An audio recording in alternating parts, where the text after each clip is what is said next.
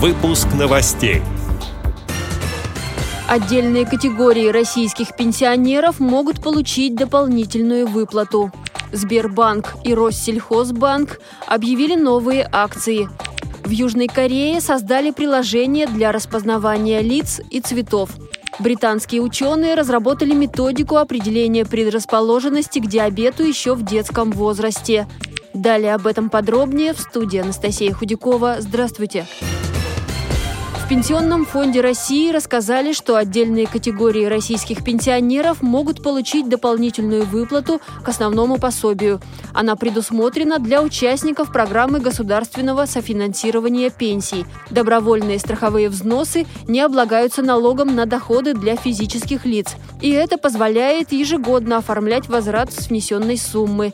Для получения вычета необходимо подать в налоговую инспекцию по месту жительства декларацию и заявление, а также приложить документы, которые подтвердят расходы по уплате дополнительных страховых взносов. Сбербанк объявил о дополнительном снижении ставок по ипотеке на новостройки. Сниженная ставка будет действовать первые 2 года с момента получения ипотеки, а ее размер зависит от срока кредита. Она действует для зарплатных клиентов Сбербанка при использовании сервиса «Электронная регистрация». Ставка по семейной ипотеке снижается до 1,2% годовых. Льготная ставка по программе господдержки – до 2,6%. Ставка на покупку квартиры в новостройке теперь составляет от 4,6%. Другая финансовая новость связана с Россельхозбанком. Государственный банк запустил специальную акцию «Юбилейная ставка».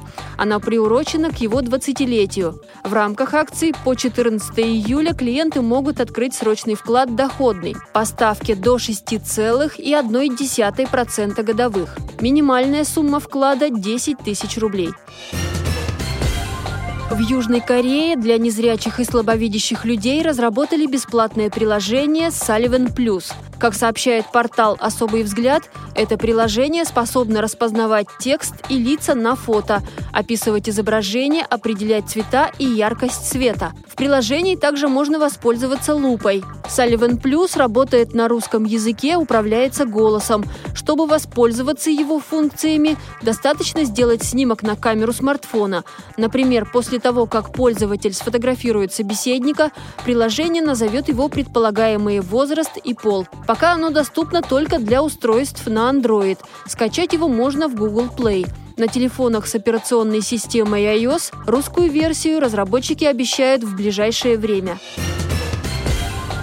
Британские ученые разработали методику определения предрасположенности к диабету 2 типа еще в детском возрасте. Об этом пишет ТАСС со ссылкой на американский медицинский журнал Diabetes Care.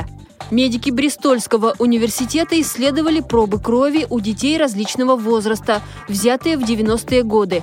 Это позволило через 30 лет изучить их генные составляющие заболевания во взрослом возрасте. В исследовании участвовали около 4000 детей и подростков. По данным Всемирной организации здравоохранения, в мире более 420 миллионов человек живут с диабетом. При диабете 2 типа организм не может правильно использовать вырабатываемые инсулин. Именно этот вид диагностируется у 90% пациентов. По данным ВОЗ, ранее он наблюдался только у взрослых, но теперь выявляется и у детей. Эти и другие новости вы можете найти на сайте Радио ВОЗ. Мы будем рады рассказать о событиях в вашем регионе. Пишите нам по адресу новости@радиовоз.ру. Всего доброго и до встречи!